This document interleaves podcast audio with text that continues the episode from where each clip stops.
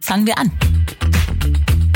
Je drastischer und dramatischer wir über etwas berichten, dass wir dann nicht den Drang haben, es jetzt zu ändern und vom Sofa aufzuspringen und zu sagen, Revolution, was so ein bisschen immer noch in vielen Redaktionen die Hoffnung ist, sondern dass es genau das Gegenteil eben passiert, dass wir sagen, okay, ich kann eh nichts ändern, dann muss ich mich auch gar nicht bemühen.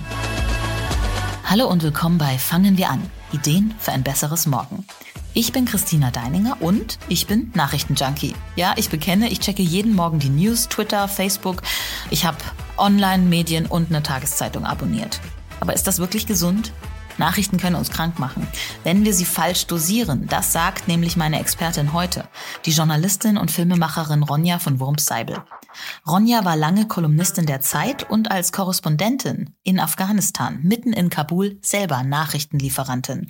Zusammen mit ihrem Partner hat sie mehrere Reportagen über das Land gedreht und den Dokumentarfilm True Warriors über ein Selbstmordattentat seine Folgen und Verarbeitung veröffentlicht.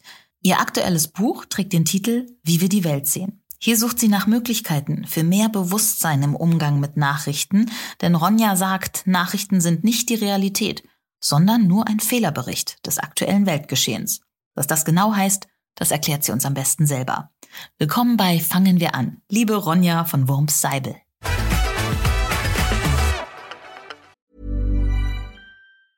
I'm Sandra, and I'm just the professional your small business was looking for. But you didn't hire me because you didn't use LinkedIn jobs. LinkedIn has professionals you can't find anywhere else, including those who aren't actively looking for a new job but might be open to the perfect role, like me. In a given month, over 70% of LinkedIn users don't visit other leading job sites. So if you're not looking on LinkedIn, you'll miss out on great candidates like Sandra. Start hiring professionals like a professional. Post your free job on linkedin.com/achieve today. Hey, du bist Journalistin und Filmemacherin und du sagst gleichzeitig, du liest keine Nachrichten, du schaust keine Brennpunkte und wenn im Radio die News laufen, dann schaltest du weg. Stimmt das wirklich? Ich kann das einfach nicht glauben. Das stimmt wirklich. Also hin und wieder lese ich natürlich einzelne ausgewählte Artikel, wenn ich die jetzt konkret für meine Arbeit brauche. Oder natürlich, ich habe ja auch das Buch geschrieben, da habe ich auch bei der Recherche Artikel gelesen. Aber in meinem äh, privaten Umfeld und auch in meinem beruflichen Umfeld habe ich jetzt keine Routine, wo ich irgendwie Nachrichten lese. Oder es ist tatsächlich so, dass ich ähm, auch sehr, sehr oft dann einfach wegschalte. Oder eigentlich immer, wenn ich irgendwie in, in die äh, Verlegenheit komme. Das, das ist Wahnsinn, weil gerade du als Journalistin, also mir ging es während der Pandemie gerade jetzt auch öfter mal so, dass ich einfach genug hatte von Zahlen, Fakten, Schreckensszenarien, aber ähm, davon richtig ganz loskommen. Hast du das ganz abrupt gemacht oder war das ein Prozess? Nee, das war natürlich ein Prozess. Das hat bei mir angefangen. Ich habe ähm, 2013 und 2014 in Kabul in Afghanistan gelebt, habe dort als Reporterin gearbeitet, habe eine Kolumne geschrieben, Filme gemacht, alles Mögliche und ähm, war da natürlich in einem Umfeld, wo es so viele Schreckens, nicht nur Nachrichten, sondern einfach auch schreckliche Geschichten, ganz viel Armut, Krieg, ähm, Gewalt, Unterdrückung, wo ich das alles sehr stark gesehen habe und auch einfach mir Leute, Freunde, Bekannte, Menschen, die ich interviewt habe, äh, jeden Tag davon erzählt haben. Und da habe ich eigentlich ganz schnell gemerkt, also ich glaube wirklich schon so nach zwei Wochen oder so, dass ich da irgendwie einen Weg finden muss, wie ich damit umgehen kann, oder dass ich dabei total kaputt gehe. Und dann hab, war für mich eben der Weg zu sagen, okay, ich habe mir selber, ähm, das hat sich erst tatsächlich einfach so ergeben, äh, dann habe ich es mir ein bisschen vorgenommen, bei jeder Geschichte, die ich recherchiere oder die ich auch schreibe oder dann eben als Film mache, immer, ne, also schon Missstände zu benennen und auch zu recherchieren, aber eben nicht nur das, sondern zusätzlich noch auch zu versuchen, wenigstens irgendwo eine Art ja, Ausweg oder einen ersten Schritt in Richtung Ausweg oder in Besserung oder Lösungsideen oder einfach so eine andere Perspektive noch mitzuberichten, weil ich eben gemerkt habe, jetzt immer nur zu berichten, was alles schlimm ist, hat mich erstens total runtergezogen und ich habe auch den Sinn darin nicht so richtig gesehen, weil ich dachte, ja, dann wissen alle, wie schlimm es ist, aber wir wissen ja noch nicht, wie wir da rauskommen. Und das hat quasi wirklich so aus meinem, ja, aus meinem, mit meinem beruflichen Alltag eigentlich angefangen und dann äh, bin ich 2015 zurück nach Deutschland gekommen und es klingt jetzt alles schon so ein bisschen wie weit weg, aber damals wurde dann kurz nach Trump gewählt, die AfD ähm, ist in den Bundestag gekommen, Brexit, diese ganzen Nachrichten, die ich persönlich einfach gar nicht fassen konnte, dass es passiert. Und das war dann äh, irgendwann in dieser Zeit für mich der Moment, wo ich gesagt habe, nee, ich, das, es zieht mich einfach nur runter und es raubt mir so viel Kraft und ich habe noch nicht mal das Gefühl, dass ich wirklich gut informiert bin, wenn ich ständig Nachrichten konsumiere und dann habe ich eben dann ganz ähm, äh, ziemlich entschlossen den Weg rausgewählt und jetzt aber nicht in dem Sinne, also ich bin überhaupt nicht weniger politisch geworden oder so, im Gegenteil, sondern ich informiere mich schon, ich lese zum Beispiel einfach Bücher oder eben dann gezielt, wenn ich zu einer Sache recherchiere, ähm, da die Hintergründe, ich spreche mit Menschen, die betroffen sind oder die auch in verantwortlichen Stellen sind, ähm, aber ebenso gerade diese Nachrichten, wo man so in fünf Minuten alles Leid der Welt komprimiert bekommt vom Tag, das meide ich wirklich total das Leid der Welt, weil eben die meisten Nachrichten doch sehr negativ und schlecht sind. Und ähm, du hast es gerade gesagt, du bist 2013 nach Afghanistan, nach Kabul gegangen. Da waren schlechte Nachrichten ja im Grunde damals noch dein tägliches Brot. Und du beschreibst es ja auch so, ähm, dass auch deine Kollegen in Deutschland, die mit dir gearbeitet haben, auch schon so ein ganz schlechtes Bild von der Atmosphäre, in der du da lebtest, hatten, die manchmal deine Reportagen gar nicht verstanden haben, weil einfach dieser ganze Negativismus schon das Bild so geprägt hatte. Total. Also das ist natürlich ein Problem, dass sich dann, das hat jetzt nicht nur mit dem negativen Blick, den die meisten von uns auf unsere Welt haben, zu tun, sondern auch damit, dass wir eben ja oft sehr verkürzte Geschichten oder mh, mm, auf Vorurteile zugeschnittene Geschichten auch sehen und dadurch dann auch berichten als Journalistin.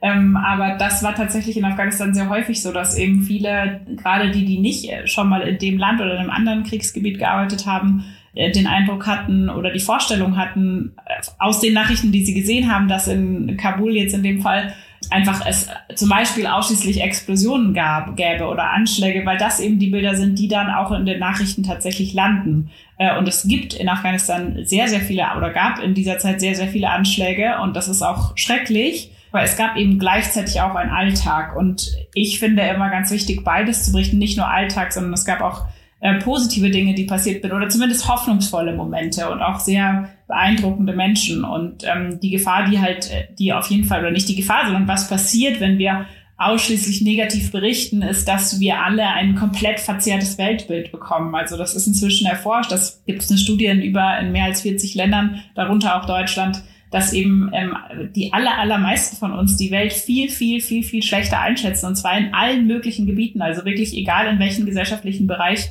wir schauen, wir stellen uns die Welt viel, viel gefährlicher vor, als sie in Wirklichkeit ist. Und das ist eben unter anderem äh, auch ein Ergebnis von dieser Art ähm, Berichterstattung, aber es geht gar nicht nur um Medien, sondern es ist eigentlich so eine ganze Erzählkultur, die wir haben, dass wir sehr stark aufs Negative fokussieren. Wenn wir zum Beispiel als Beispiel jetzt total banal, aber nach einer Bahnfahrt oder einer Autofahrt oder so erzählen wir meistens von Stau und von nervigen äh, MitfahrerInnen oder der Zug hatte Verspätung oder irgendwas, was nicht geklappt hat. Und das ist jetzt irgendwie klein, kann man auch sagen, ist doch egal, aber wenn wir ständig auf diese Sachen eben fokussieren, das beeinflusst und das ist auch erforscht inzwischen eben total dann auch in anderen Bereichen, wie wir unsere Welt wahrnehmen. Du beschreibst es ja so schön in deinem Buch, deine Oma, die in einer beschaulichen Kleinstadt gelebt hat, aber wenn man die Kleinstadt aus den Erzählungen deiner Oma sich vorgestellt hat, ähm, muss da Sodom und Gomorra geherrscht haben. Ja, genau. Meine Oma hat früher, als ich klein war, wir haben ungefähr so acht, neun Stunden Autofahrt äh, voneinander getrennt gelebt und dadurch habe ich sie nicht so häufig gesehen, vielleicht zwei, dreimal im Jahr.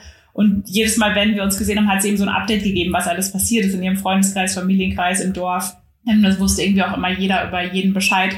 Und äh, sie hat halt ständig erzählt, wer Krebs bekommen hat und spielsüchtig geworden ist und gestorben und wer sich getrennt hat. Und ich weiß wirklich noch, ich war da vielleicht sieben oder acht oder so, und ich weiß wirklich noch so komplett den Moment, wie ich dachte so, oh Mann, diese armen Menschen in Haltern am See heißt die Stadt, diese armen Menschen in Haltern am See, die, die, bei denen ist einfach alles schlimm, es passieren so viele schlimme Dinge, wie können denn die so ein Pech haben? Und das hat sich bei mir irgendwie so festgesetzt, dass es einfach eine Stadt ist, wo die Menschen leider sehr, sehr viel Pech haben. Und sehr viel später dann, als ich erwachsen war und auch schon selbst Journalistin, habe ich natürlich verstanden, dass das totaler Quatsch ist und es einfach die Auswahl war, ähm, die meine Oma getroffen hat, mit Sicherheit unbewusst und nicht, weil sie dachte, jetzt erzähle ich mal alles, was schlecht gelaufen ist, sondern weil sie eben, vermute ich, ich habe sie nicht äh, mehr fragen können, aber äh, weil sie eben dachte, das sind die besonderen oder die berichtenswerten Ereignisse eben. Und das ist auch etwas, was in Nachrichtenredaktionen eben passiert, dass man eben schaut, okay, was ist außergewöhnlich, was ist, und meistens ist es eben außergewöhnlich schlecht. Auch was, was sind Krisenmomente, Konflikte, das sind alles Faktoren, nach denen Nachrichten ausgewählt werden. Und das ist dann eben ein Ergebnis, und das muss man sich, glaube ich, klar machen, dass Nachrichten nicht zeigen, wie die Welt ist, sondern was heute oder an einem Tag oder in einem bestimmten Berichtszeitraum eben falsch gelaufen ist in der Welt, was schlecht läuft. Also eine Art Fehlerbericht. Und ich glaube, das ist ganz, ganz wichtig, dass wir uns das äh, immer wieder bewusst machen und dann allein das hilft schon, wie wir Nachrichten sehen und dann auch konsumieren und wie sie uns ähm, beeinflussen, wenn wir eben sagen, okay, ich schaue mir jetzt einmal den Fehlerbericht von heute an, um eben uns immer wieder deutlich zu machen, dass es nicht ein, ein, ein vollständiges Abbild von unserer Welt. Also das finde ich wirklich einen ganz, ganz entscheidenden Punkt, den du beschreibst mit diesem Fehlerbericht. Also das, was wir tagtäglich sehen, das ist eben nicht die Welt, sondern nur ein ganz kleiner Ausschnitt. Und wie du es auch schon gesagt hast, only bad news is good news ist ja also der Oberbegriff, an den sich eigentlich alle großen Medienhäuser, Zeitungen und Fernsehsender halten. Leider immer noch, oder? Absolut. Also es gibt ähm, die sogenannten, manchmal wird es Nachrichtenwerte genannt oder Nachrichtenfaktoren, nachdem eben Redaktionen entscheiden, oder das ist so der, der, der Grundimpuls, nachdem JournalistInnen entscheiden, was berichtenswert ist und was nicht, weil Nachrichten sind ja auch immer eine Auswahl. Es ist ja nie das ist ja nie alles, was in der Welt passiert, kann man ja gar nicht in ein paar Minuten, sondern es ist ja immer eine ganz speziell getroffene Auswahl. Und das sind eben so Faktoren wie eben Krisen, Konflikt, etwas Außergewöhnliches, dann oft noch in Katastrophen zum Beispiel,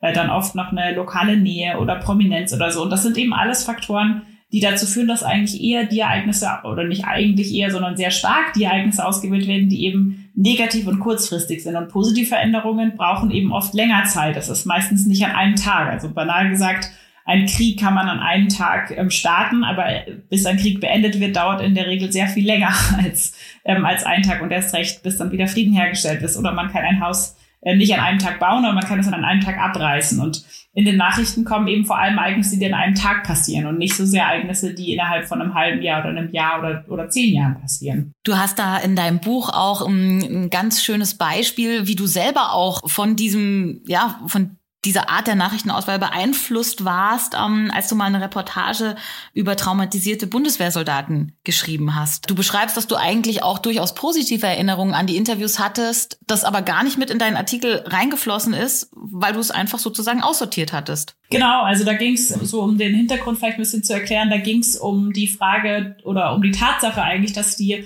damalige Bundesregierung, ähm, äh, Bundeswehrveteranen, die eben traumatisiert aus Auslandseinsätzen zurückkommen oder bei denen sich einige Zeit nach dem Auslandseinsätzen ein Trauma bemerkbar macht, dass die ähm, nicht versorgt werden und dass das Trauma eben denen oft abgesprochen wird oder dass gesagt wird, ja, das kommt aus deiner Kindheit, das hat mit dem Einsatz nichts zu tun, so in diese Richtung. Und darüber habe ich berichtet und habe dann eben ähm, einige Soldaten getroffen, die ja auch davon betroffen waren und die mir sehr, sehr offen und sehr ehrlich auch davon erzählt haben und die das, äh, also das war auch krass so, die haben mir auch die Bilder gezeigt von den Verwundeten, die sie gesehen haben oder von den Momenten, die eben diese Trauma, äh, Traumata ausgelöst haben, ähm, haben das alles sehr drastisch beschrieben und gleichzeitig waren es natürlich junge Männer, die ähm, auch Witze gemacht haben und ja, die erzählt haben, dass sie immer, dass sie so eine Pferdetherapie gemacht haben und immer so ein Pferdeschnauben machen, immer so, pff, wenn sie sich entspannen wollen. Und das waren, wir hatten, haben auch viel gelacht während dem Interview und ähm, abends haben wir dann noch zusammen Whisky getrunken und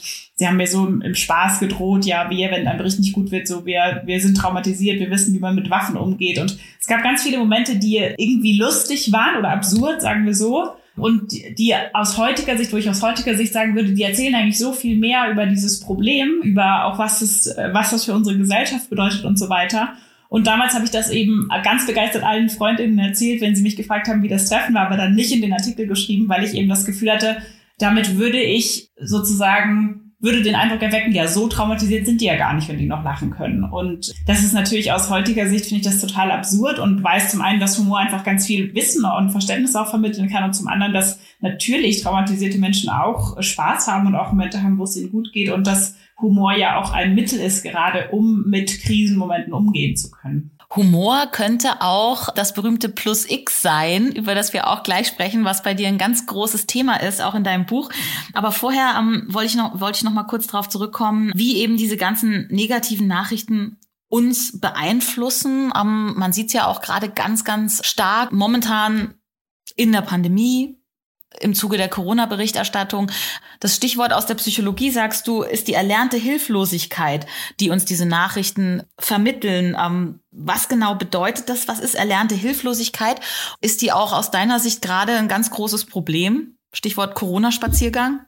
Ja, also die erlernte Hilflosigkeit, das kommt aus dem kommt aus der Psychologie und war ursprünglich ist auf ein Experiment zurückzuführen, wo ähm, Hunde in einem, in einem Raum sich aufgehalten haben und an bestimmten Stellen immer wieder so Elektroschocks bekommen haben. Und dann hat man festgestellt, selbst nach einiger Zeit, wenn wenn die körperlichen Schmerzen gar nicht mehr ausgelöst werden, also wenn diese Schocks gar nicht mehr kommen, gehen die Hunde trotzdem nicht dahin. Also sie fühlen sich quasi hilflos, haben das Gefühl, sie können da nicht hin, obwohl sie gar nicht mehr hilflos sind.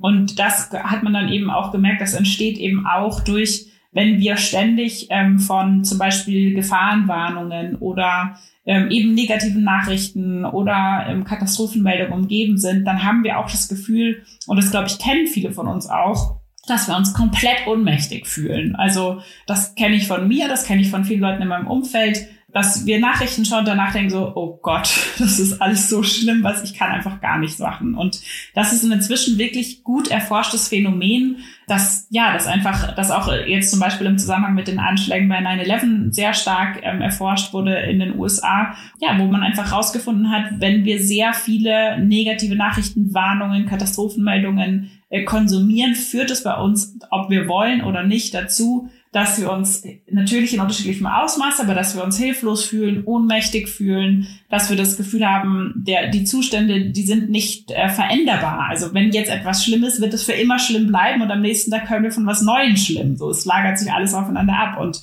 was auch erforscht ist, dass sich das eben auch auf andere Bereiche ausweitet. Also wenn ich jetzt, ähm, sagen wir mal, in einem politischen Bereich das Gefühl habe, oder wenn ich Nachrichten höre und das Gefühl habe, oh Gott, daran kann ich gar nichts ändern, dann kann das auch dazu führen, dass ich in einem ganz privaten Thema, was nichts mit Politik und nichts mit unserer Gesellschaft zu tun hat, plötzlich auch das Gefühl habe, ich bin hilflos. Weil es eben ein Gefühl ist, das sich dann auch auf andere Bereiche überträgt. Und das äußert sich äh, gesellschaftlich gesehen zum Beispiel darin, dass wenn die Wahlbeteiligung sinkt oder wenn Leute kein Interesse mehr haben, sich ähm, sich in die Gesellschaft einzubringen. Und im schlimmsten Fall führt es eben zu so, zu so Apathie, dass man einfach gar nicht mehr fühlt, dass man sich kalt macht. Und das ist äh, gesellschaftlich natürlich ganz, ganz schlimm. Denn das, ja, wissen wir ja auch, dass eben die schlimmsten Verbrechen eigentlich dann geschehen können, wenn genug Menschen einfach kein Interesse mehr zeigen oder ähm, nicht mehr emotional berührt werden können.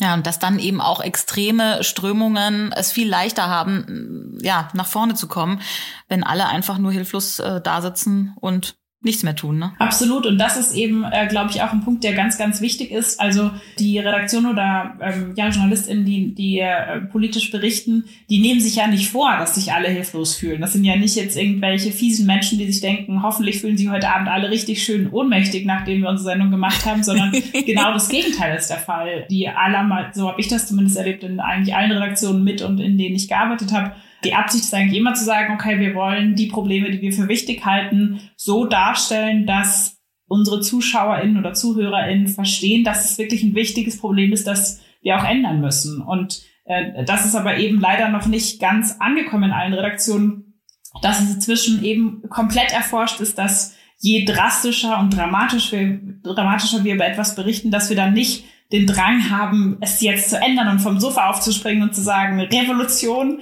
äh, was so ein bisschen immer noch in vielen Redaktionen die Hoffnung ist, sondern dass es genau das Gegenteil eben passiert, dass wir sagen, okay, ich kann eh nichts ändern, dann muss ich mich auch gar nicht bemühen. Und äh, da, da, da sehe ich eigentlich ein sehr gutes, großes Potenzial für Veränderung, weil ich eben überzeugt davon bin, dass eigentlich die allermeisten Redaktionen wollen ja gesellschaftlich beitragen, wollen ja, dass äh, Fortschritt passiert. Ähm, nur dann gibt es eben noch aus meiner Sicht so eine, so eine äh, kleine Wissenslücke, dass es noch nicht ähm, diese, diese Forschung eben noch nicht angekommen ist, dass, dass es nicht passiert, dass eben genau das Gegenteil eigentlich von dem gewünschten Effekt passiert. Und du hast da ja einen kleinen Tipp, eine Formel und ich äh, nenne die jetzt einfach mal so, wie die in deinem Buch steht, weil das einfach herrlich ist. Die heißt Scheiße plus X. und was das genau heißt, darüber sprechen wir gleich. Vorher machen wir noch unser kleines Yin und Yang. Das ist ein Entscheidungsspiel. Da gebe ich dir jetzt immer zwei Begriffe vor und du entscheidest dich für einen, für den anderen, für beide oder keinen und kannst auch sagen, warum. Okay. NTV oder Tagesschau 24? Habe ich beides jahrelang nicht mehr gesehen. Ich würde glaube ich, ganz gerne mal wieder NTV schauen, wenn ich es müsste. Ich habe früher als Werkstudentin bei GMX und Web.de gearbeitet auf dem Nachrichtenportal, in dem Nachrichtenportal und da lief tatsächlich sehr oft NTV so im Hintergrund. Deswegen würde ich wahrscheinlich aus nostalgischen Gründen NTV einschalten. Buch schreiben oder Lesung halten? Hm. äh, ich sag mal Buch schreiben, ähm, weil ich wirklich das Gefühl, weil ich das Gefühl habe, dass Schreiben bei mir sowas ist wie so eine eigene Art von Denken und dass ich, ähm, wenn ich schreibe, manche Gedanken habe, die ich einfach nicht haben könnte, wenn ich nicht schreibe, die sich so nicht formen würden. Ähm, aber ich mache tatsächlich auch sehr, sehr gerne Lesungen und mache auch viele Lesungen, weil das dann nochmal so in die Welt hineintragen ist und ich vor allem dann auch ähm, einfach immer wahnsinnig ähm, interessante Geschichten und Fragen und ja, das ist dann wie so ein Austausch. Also meine Lesungen sind immer so, dass es, dass es eigentlich mehr so ein Gespräch ist. Ähm, also ich lese auch, aber es endet in einem Gespräch und äh, das ist dann wieder für mich total inspirierend und auch ja einfach total meinen Horizont erweitern, da ganz viele Menschen kennenzulernen oder auch die Geschichten von ihnen zu hören. Glas halb leer oder Glas halb voll? Definitiv halb voll, außer an Tagen, wo ich wirklich kaputt bin und auch mal natürlich mal den Mut verliere, aber ähm, ich möchte auf jeden Fall, dass es halb voll ist und die meiste Zeit gelingt es mir auch. Das wusste ich, da wusste ich ja schon die Antwort vorher, denn Optimismus spielt ja auch eine ganz große Rolle in dem, was du schreibst. Und ähm, das nächste ist Urlaub oder Recherchereise. Was machst du lieber? Urlaub. Ganz, das ist einfach, ähm, habe ich auch zu wenig gemacht in letzter Zeit, deswegen kam die Antwort wahrscheinlich so schnell. okay, und zuletzt noch Bildzeitung oder McDonalds? Ja, McDonalds. Bildzeitung habe ich ich weiß nicht, ob ich lüge, ich glaube, ich habe sie noch nie in meinem Leben gekauft. Und äh, McDonalds auch nicht so oft in letzter Zeit, aber ähm, an, also auf der Autofahrt tatsächlich äh, ab und zu mal. Und ich war in letzter Zeit relativ im Auto unterwegs, weil wir einige afghanische MitarbeiterInnen, die früher für mich und mit uns gearbeitet haben, ähm, ja, weil wir quasi deren Ausreise unterstützt haben und wir die dann immer vom Flughafen abholen und zu ihren Gastfamilien bringen. Und da sind wir sehr, sehr viel unterwegs gewesen. Und da ähm, tatsächlich gab es ein paar Momente, wo nur noch McDonald's offen hatte und wir dann da waren. Ronja, du musst dich da gar nicht rechtfertigen. Ist völlig okay, aber ich frage das natürlich, das war schon das Yin und Yang, weil du tatsächlich auch Nachrichten mit Junkfood vergleichst. Wieso eigentlich?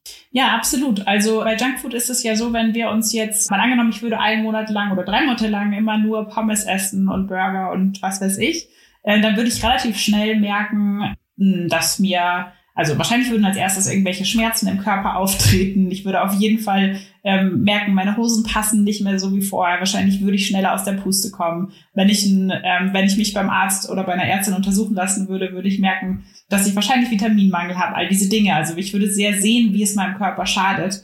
Ähm, und es gibt ein Buch von einer Psychologin, das heißt You are what you read. Also du bist, was du liest und nicht du bist, was du isst. Und die beschreibt, die Vergleich macht eben diesen Vergleich, den ich sehr, sehr gut finde, weil ähm, weil es eben auch beschreibt, dass es uns tatsächlich einfach schadet. Also wir haben ja schon ein bisschen über die psychologischen oder die emotionalen Auswirkungen gesprochen, die eben passieren, wenn wir ähm, sehr viele negative Nachrichten oder auch Geschichten, das müssen nicht nur Nachrichten sein, Geschichten, Filme, Erzählungen konsumieren.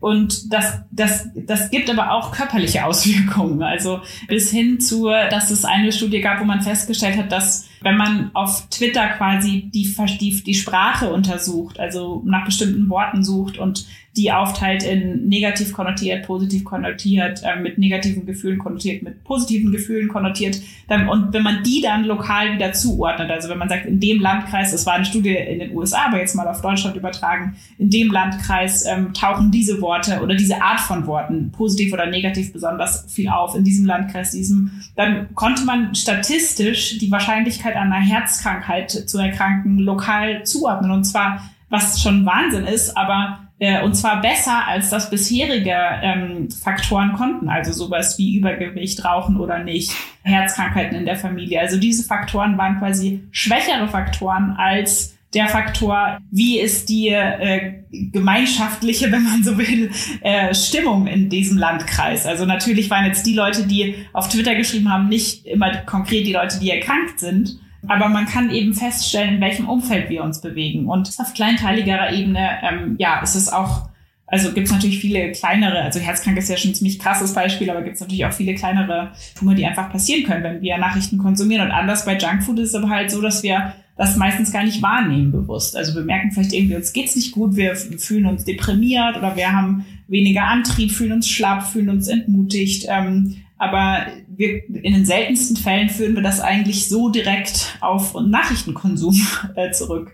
Und das ist so ein bisschen äh, quasi unsichtbares Junkfood und natürlich deshalb blöd, weil wir dann gar nicht so genau wissen, wo wir jetzt eigentlich anfangen können, was zu ändern. Und das habe ich bei den Recherchen zu meinem Buch erlebt und auch jetzt habe ich ja schon einige Interviews und Gespräche und so weiter geführt und da merke ich das immer wieder, dass einfach so viele Menschen momentan natürlich verstärkt noch durch die Pandemie einfach das Gefühl haben, boah, ich bin so ausgelaugt und nicht nur durch, durch jetzt Veränderungen, die in der Pandemie tatsächlich passiert sind, sondern einfach durch dieses, dieses Gefühl, alles wird schlechter, ich kann nichts dagegen tun. Nachrichten will ich schon gar nicht mehr hören, weil es mich so kaputt macht. Und das ist natürlich ein, ja, das ist eine absolute Ausgelaugtheit, die eben absolut auch gesundheitlich schädlich ist, wie Junkfood. Und da kommt jetzt deine ja, Lösungsformel ins Spiel. Ähm, du hast ja schon gesagt, Nachrichten sind ein Fehlerbericht über unsere Welt. Sie formen Glaubenssätze, die wir glauben, die aber nicht wahr sein müssen. Das ist auch ganz spannend, weil ähm, in diesem Podcast hatten wir schon ganz oft Menschen zu Gast, die genau das in ganz verschiedenen Lebensbereichen auch gesagt haben. Man darf nicht alles glauben, was man denkt, aber wie schafft man das? Wie kommt man da raus? Wie ändern wir das? Und jetzt deine Formel. Scheiße plus X. Was heißt das? Genau, also die Scheiße plus X, ähm, eigentlich kann man sich glaube ich, schon ganz gut vorstellen. Scheiße steht natürlich für alle möglichen äh, Probleme, die wir entweder in unserem eigenen Leben haben, privat, oder die wir auch gesellschaftlich sehen, also gesellschaftliche Missstände oder Katastrophen, irgendwelche negativen Dinge, die um uns herum sind. Oder auch in unseren Köpfen. Können ja auch Sorgen sein, die wir uns machen, die jetzt erstmal gar nichts mit der Außenwelt zu tun haben. Und das X steht eben dafür, dass wir uns vorstellen, okay, was kann ich denn tun oder was kann irgendjemand tun, damit es besser wird? Also, was kann ich tun, damit sich die Situation ändert? Und ähm, ich oder jemand anders oder wir als Gesellschaft. Und das ist eigentlich eine Frage, für die ich eben plädiere, dass wir die eigentlich immer mit Nachrichten verbinden sollten. Also bisher sind bei in herkömmlichen Nachrichten vor allem ist eben die ganze Scheiße, die passiert, zu sehen. Und ähm, ich plädiere dafür, dass wir eben sagen, okay, zu jeder, jedem kleinen äh, Scheißehaufen, eben den wir berichten, müssen wir auch oder sollten wir auch berichten, was wir dagegen tun können. Und das ist natürlich nicht immer die Lösung, denn es gibt nicht für alles eine Lösung, zumindest nicht unmittelbar. Aber es kann schon mal eine andere Perspektive sein oder jemand, der oder die sich dafür einsetzt, dass sich die Dinge verändern, die auch schon weiß, okay, das würde vielleicht helfen als nächsten Schritt. Oder ähm, es können ForscherInnen sein, die sagen können, okay, jetzt haben wir die Lösung noch nicht, aber in diese Richtung könnte es gehen. Also verallgemeinert gesagt, ist es eigentlich immer ein Blick nach vorne, dass man eben fragt, okay, und was jetzt? Was können wir jetzt tun? Das hast du ja gerade gesagt, es gibt nicht für alles eine Lösung, aber man kann die Perspektive äh, wechseln. Du hast da ein ganz, ähm, eigentlich ein trauriges Beispiel in deinem äh, Buch gebracht von einer Freundin von dir, die sterbenskrank war, aber eben das Plus X auch da sogar gefunden hat. Ja, genau. Also eine gute Freundin von uns, Caroline, die äh, seit 30 Jahren in Spanien gelebt hat, ähm, ist vor einigen Jahren an Krebs erkrankt, hat dann ganz lange gekämpft und hat den Krebs auch besiegt und wir eigentlich dachten so, das Leben hat, wir alle dachten eigentlich, eigentlich so, das Leben hat sie zurück, sie kann wieder neu anfangen und dann, dann hat sie eben eine Diagnose von einem Hirntumor bekommen und es war klar, dass sie nicht mehr lange zu leben hat und dass es auch keine, also dass eine weitere Behandlung einfach keinen Sinn mehr macht, beziehungsweise nicht mehr lebensverlängert ist, sondern vielleicht noch ein, zwei, drei Monate, aber nicht mehr tatsächlich, äh, ja, dass es nicht mehr heilbar ist. Und sie hat sich dann äh, gegen eine weitere Behandlung entschieden, weil sie gesagt hat, lieber genieße ich noch die wenige Zeit, die ich habe, zu Hause, anstatt ähm, noch drei, vier Monate länger zu haben, aber dafür ins Krankenhaus zu müssen. Und hat einfach alle, ähm, die ihr nahestanden, eingeladen zu einer, ich glaube, sie hat es so formuliert, einer Party, einem Abschied, ich weiß nicht genau was, sinngemäß. Ähm, und wir sind dann mein Mann und ich und äh, andere Freunde aus Amerika, aus Schottland, ihre Geschwister, dann Leute aus dem Dorf, in dem sie in Spanien lebt, sind alle zu ihr angereist und wir haben eben dort zwei Wochen verbracht, haben wirklich ähm, ja, haben das Leben gefeiert, haben ihr Leben gefeiert. Und das war natürlich total berührend und auch überfordernd, auch ähm, ja im wahrsten Sinne des Wortes todtraurig. Und gleichzeitig hatte ich das Gefühl nochmal wie so ein Abschiedsgeschenk von ihr, weil wir dort viele Freundschaften ja sich wieder neu belebt haben, teilweise neu geknüpft worden sind und das alles so den Tod teilweise noch unerträglicher gemacht hat, weil wir sie natürlich mit jedem schönen Tag und jeder schönen Stunde noch mehr wussten, dass wir sie noch mehr vermissen würden und, und ihr es, glaube ich, auch immer schwerer gefallen ist, dann Abschied zu nehmen. Aber gleichzeitig war es eben, ist es jetzt im Nachhinein auch verknüpft mit einer wunderschönen Erinnerung. Und das hat mich wirklich wahnsinnig beeindruckt, weil dazu ja ganz viel äh, ganz viel Kraft gehört auch und sie auch das eben geschafft hat, dann die, die Stimmung dementsprechend auch so nicht nur zuzulassen, sondern fast schon einzufordern oder, oder so den, ja, einzufordern stimmt nicht, aber sie hat quasi selbst so den Ton dafür gesetzt und das erfordert ja auch ganz viel Kraft und ähm, das hat mir irgendwie nochmal so in einem ganz privaten ähm, Beispiel oder bei einem, ja, einem ganz privaten Teil von meinem Leben gezeigt, dass dass es eben nicht darum geht zu sagen, ich gucke da jetzt nicht hin oder ähm, ich verdränge den Tod oder so, dann wäre ich da ja nicht hingefahren jetzt als Beispiel oder sie hätte nicht noch Leute eingeladen, sondern hätte einfach so getan, als wäre nichts. ähm, sondern ich schaue hin und ich nehme das an und gleichzeitig schaue ich aber, dass ich irgendwie noch das Beste draus machen kann. Genau, das sagst du ja auch. Also diese Scheiße, die müssen wir wirklich auch erstmal so nehmen, wie sie ist und auch mal analysieren, eine Problembestandsaufnahme machen. Und dann können wir gucken, wo können wir hinkommen. Das hast du gerade jetzt beschrieben aus einem persönlichen Erleben raus. Aber du gibst ja auch ähm, Kurse in Sachen konstruktiver Journalismus. Und das ist jetzt eine neue Art von Journalismus, die jetzt nicht nur von Schmetterlingen und Regenbogeneinhörnern berichtet sondern. Nee, genau. Also es geht wirklich nicht darum, jetzt irgendwie eine, wie man so sagt, so eine rosa Brille aufzusetzen und irgendwie zu sagen, jetzt nur noch gute Neuigkeiten, damit wir das alles noch irgendwie aushalten und wir schauen nur noch dahin und machen vor allem was Negatives die Augen zu, sondern ähm, es geht eben darum, quasi so kritisch konstruktiv zu sagen, okay, ich decke die Missstände auf, ich berichte über die Probleme, die es gibt und gleichzeitig oder eben in dem gleichen Bericht zeige ich auch, was wir dagegen tun können. Bisher wird eben, habe ich vorhin schon gesagt, vor allem die Scheiße berichtet und dann eben auch zu sagen, okay, und ich setze einfach jedes Mal beharrlich ein X dazu. Und das kann bei Nachrichten, ähm, das ist mehr Aufwand, also das kann man auch nicht schönreden. Das ist auf jeden Fall äh, mehr Rechercheaufwand, das ist handwerklich auch schwieriger, weil man eben zwei Aufgaben zu erledigen hat und die Lösung oder das X zu ähm, recherchieren nicht unbedingt immer einfacher ist, weil die gibt's ja teilweise noch gar nicht. Aber es ist auf mein, aus meiner Sicht eben gesellschaftlich absolut notwendig und auch handwerklich, ja, also journalistisch handwerklich einfach wichtig, das zu tun. Und es muss eben nicht immer, das muss eben nicht immer heißen, dass Nachrichten automatisch doppelt so lang sind. Also auch ein kurzer Nachrichtenbeitrag kann das machen, indem wir zum Beispiel andere Fragen stellen. Wenn wir einen, wenn, sagen wir mal, es gibt irgendeinen Skandal und es wird ein Politiker, eine Politikerin interviewt und es wird vor allem darüber gesprochen, was schiefgelaufen ist, wer schuldet, wer dies, das. Dann wäre mein Vorschlag eben zu sagen, okay, ja, wir thematisieren auch, was falsch gelaufen ist und dann fragen wir, was machen Sie jetzt, um die Situation zu verbessern? Was, was, was, wie garantieren Sie, dass das nicht wieder passiert? Also äh, ja, auf das Problem schauen, aber dann eben auch weiterschauen und dann eben auch diese Verantwortung einfordern. das ist auch aus politischer Sicht ganz, ganz wichtig. Also das wird nicht unpolitischer durch, sondern im Gegenteil, es wird eigentlich politischer, weil wir ähm, konkrete Maßnahmen zum einen erfragen können und weil wir insgesamt auch denjenigen in Machtposition zeigen, hey, es ist möglich, das zu ändern. Es ist nicht unmöglich. Es ist nicht alternativlos. Es ist nicht etwas, wo ihr sagen könnt, ja, da sind uns leider die Hände gebunden. Das ist ja so eine Floskel, die da sehr oft fällt. Ähm, sondern eben sagen kann, nee, okay, ihr könnt es ändern. Wir haben gerade berichtet, wie. Und wenn ihr es nicht macht, dann tut ihr es nicht, weil ihr es nicht wollt und nicht, weil ihr nicht könnt. Und dadurch ähm, ist eben kritisch-konstruktiver Journalismus ähm, eigentlich aus meiner Sicht sehr viel politischer als ausschließlich negativer Journalismus, weil wir eben gleichzeitig zeigen, Veränderung ist möglich und wenn sie nicht passiert, liegt es daran, dass es eben nicht gewollt ist oder Leute versagen in diesen, in den entsprechenden Machtpositionen. Und das ist ja wieder eine sehr, sehr politische Frage. Ja, und du beschreibst ja auch, dass man wirklich drauf gucken muss, Veränderung gab es schon immer und war schon immer möglich, weil da ist, sind wir wieder bei der erlernten Hilflosigkeit. Ähm, es ist eben nicht wahr, dass sich nie etwas nach vorne bewegt. Und da kommt auch der Optimismus ins Spiel. Wunderschön fand ich auch das Beispiel von eurem, ja, Pflegesohn ja jetzt fast eigentlich, äh, ist er gewesen, Hasib, ein afghanischer ähm, Flüchtlingsjunge. So ein bisschen für dieses äh, Scheiße plus X verwirklicht, fand ich, stand der da in dem Buch. Ja, also Hasib ist ähm, zu uns gekommen, also beziehungsweise nach Europa gekommen, als er 16 Jahre alt war. Ähm, wir kannten ihn ganz flüchtig aus Kabul, als wir dort gearbeitet haben. Ähm, er hat uns dann kontaktiert, als er in Ungarn feststeckte, weil er von der Polizei aufgegriffen worden war und in ein Camp für Minderjährige gesteckt worden war. Und diese Camps waren äh, auch damals schon wirklich ein Ort, an dem man einfach nicht sein möchte.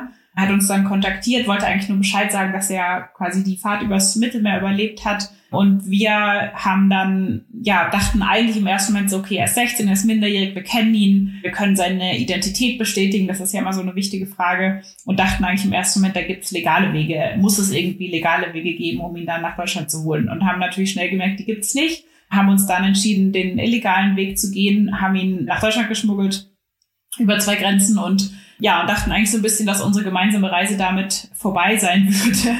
Und es kam natürlich total anders. Und ja, Hassi ist unser Pflegesohn geworden. Wir haben zusammengelebt. Wir sind eine richtige Familie geworden mit allem, was dazu äh, gehört, an Negativen, an Positiven. Und das war für mich eben, ja, so ein Beispiel, weil wir, als wir Hassib abgeholt haben, ja nicht wussten, was passiert. Wir hatten ja nicht geplant, dass wir jetzt plötzlich Eltern werden mit Ende 20. Mein Partner und ich hatten das beide überhaupt nicht geplant und waren auch nicht darauf vorbereitet. Und ja, also wir hatten, wir konnten uns wirklich nicht erträumen, was daraus alles entstehen würde, sondern es war halt wirklich der erste Schritt, um zum einen ähm, bei Hasib zu sagen, okay, erstmal wichtig, dass er sicher nach Deutschland kommt. Das war damals die Zeit, wo, ähm, ja, wo es immer wieder vorkam, dass Menschen auf der Flucht in, in LKWs einblombiert und deswegen erstickt sind und daran gestorben sind. Und wir hatten einfach Angst, dass er, äh, ja, dass er einfach sterben würde auf dem Weg nach Deutschland. Und deswegen haben wir uns dazu entschieden, aber eigentlich wirklich nur deshalb und weil wir auch unsere eigene Hilflosigkeit im, ähm, ja, einfach die ganze, diese ganze Situation damals, dass eben so viele Menschen an den Außengrenzen Europas äh, gestorben sind und das ja auch bis heute tun. Und das war alles so ein erster Schritt für uns zu sagen, okay, wir können nicht die politische Situation ändern, aber wir können ändern, wie wir uns dazu verhalten und wir können ändern, was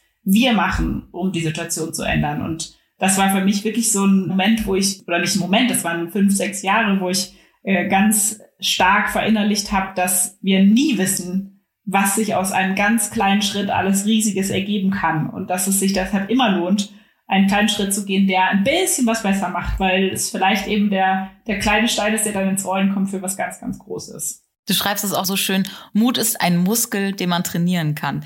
Hm, finde ich ganz, ganz schön. Allerdings, du hast jetzt von Hasib gesprochen, dieses letzte Jahr war wahrscheinlich ähm, für dich die du lange in Afghanistan gelebt hast, dort auch viele Menschen kennst, nicht so einfach. Wo du auch dein Buch geschrieben hast, hast du es wirklich, äh, wie hast du es geschafft, äh, dich im letzten Jahr nicht von den schlimmen Nachrichten triggern zu lassen? Hast du dann ähm, auch auf die Nachrichten verzichtet? Ähm, wie bist du durch dieses Jahr gekommen? Ja, also Mitte August war, war ja die Situation, dass eben die Taliban in Afghanistan die Regierung übernommen haben und ich hatte eigentlich schon seit Anfang August haben mein Partner und ich einfach wahnsinnig viele Hilferufe bekommen von zum einen natürlich konkret den Leuten, mit denen wir zusammengearbeitet haben, aber auch einfach äh, fremden Leuten. Also ich glaube, ich habe bestimmt 500, 600 Nachrichten bekommen von wirklich Hilferufen von Leuten in Todesangst, die teilweise schon gefoltert worden sind, wo Familienmitglieder entführt worden sind. Und das war so unser Zustand für einen guten Monat oder sechs, acht Wochen.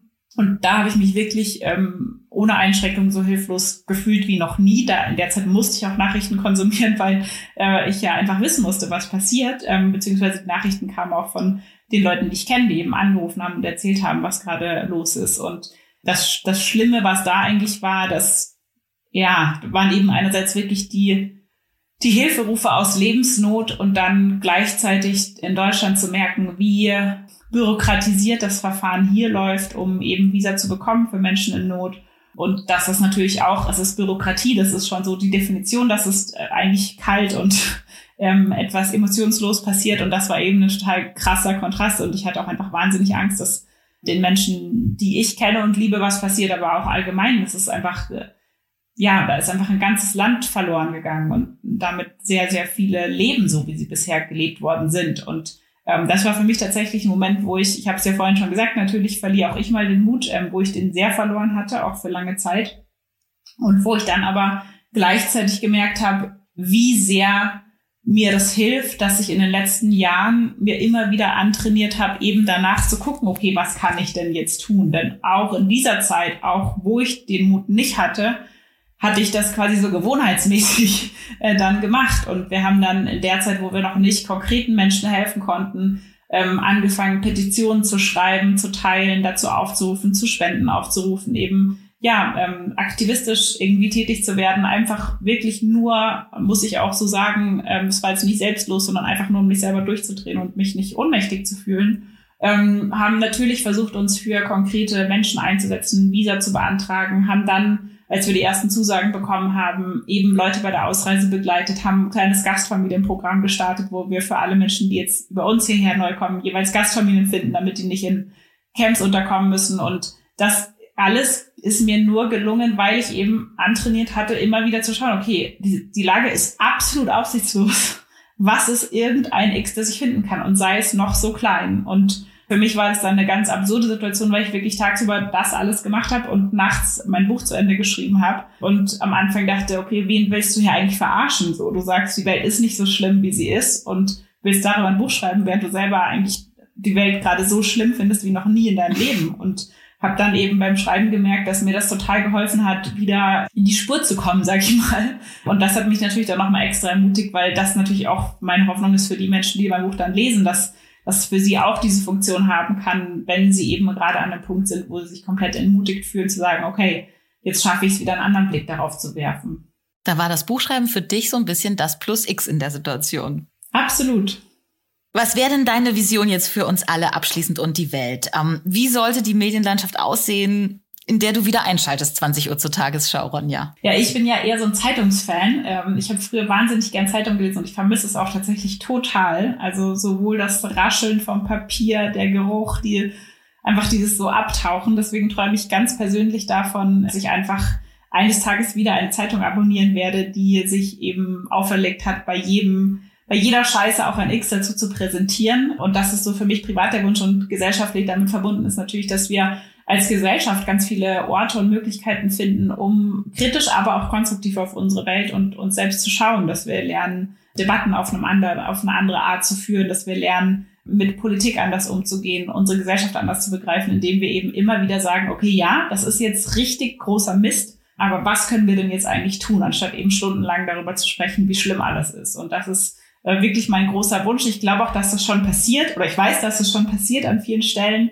Deutschland ist bisher so ein bisschen hinterhergehinkt, äh, was äh, konstruktiven Journalismus angeht. Das ändert sich aber gerade an ganz vielen Stellen. Und ähm, ja, da bin ich einfach total gespannt auch darauf, was da die nächsten Jahre noch passieren wird. Ich auch. Und vielleicht können wir alle einen Schritt dazu beitragen. Du gibst ja in deinem Buch ganz, ganz viele tolle kleine Anregungen und Anleitungen. Also das kann ich echt empfehlen, ähm, wie man reflektierter mit Nachrichten und den Geschichten um uns umgehen kann. Aber vielleicht hast du jetzt zwei kleine Tipps am Ende. Hierbei fangen wir an.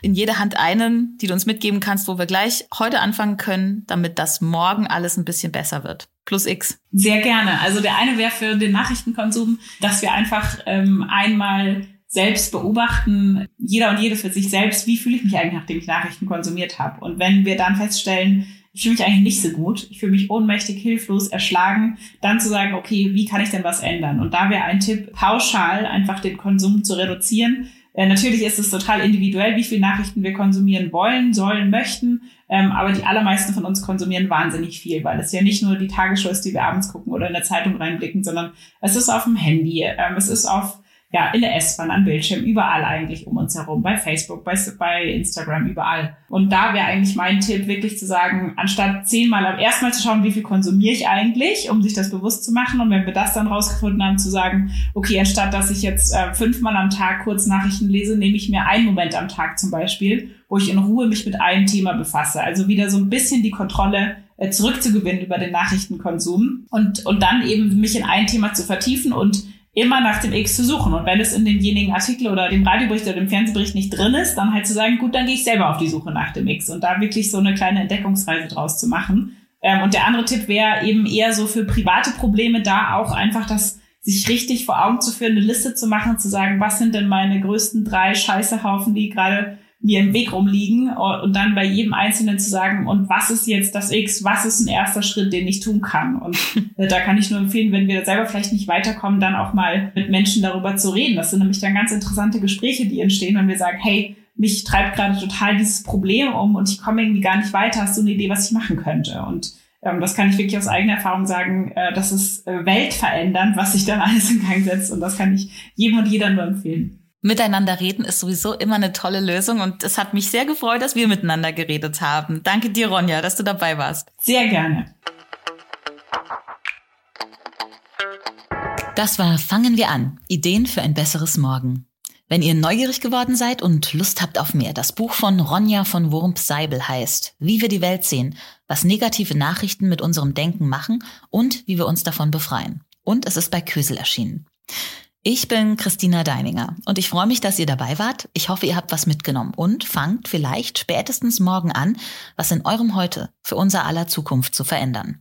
Macht eine Liste eurer größten Sorgen und Probleme und sucht dann am besten zusammen mit anderen nach dem X, das euch weiterbringt. Und legt mal eine Twitter-Pause ein. Das ist gut fürs Herz und vielleicht hört ihr einfach stattdessen ein paar alte Folgen Fangen wir an und lasst euch so inspirieren für mehr X in eurem Leben. Wir freuen uns über eure Rückmeldung. Am meisten natürlich über eine Bewertung auf der Podcast-Plattform eurer Wahl oder per Mail an podcast@penguinrandomhouse.de. Ja, und jetzt einfach abonnieren und keine Folge mehr verpassen. Fangen wir an. Und damit ihr die Zeit bis zur nächsten Folge gut überbrücken könnt, haben wir jetzt auch noch einen Podcast-Tipp für euch. Hört mal rein. Hallo, mein Name ist Annika Landsteiner und ich bin Autorin und Journalistin. Und ich bin Dr. Sharon Brehm und ich bin Paartherapeutin. Und gemeinsam moderieren wir den Podcast Hello Lovers. Bedeutet eine Affäre gleich das Aus einer Beziehung? Worüber wird in Partnerschaften nie gesprochen? Und wie geht eigentlich gleichberechtigt lieben? Willkommen auf der Couch mit uns. Hier trifft Freundinnengespräch auf Paartherapie. Wir beide sprechen über Liebe, Beziehungen und alles dazwischen. Wir räumen auf mit veralteten Klischees, sprechen über Tabuthemen und neue Arten zu lieben. Zwischen Sharons Tipps und Anekdoten aus dem Praxisalltag und Annikas persönlichen Erfahrungen und Fragen entsteht ein modernes Verständnis zu Liebe und Zärtlichkeit. Hört mal bei unserem Podcast Hello Lovers rein. Wir würden uns sehr freuen.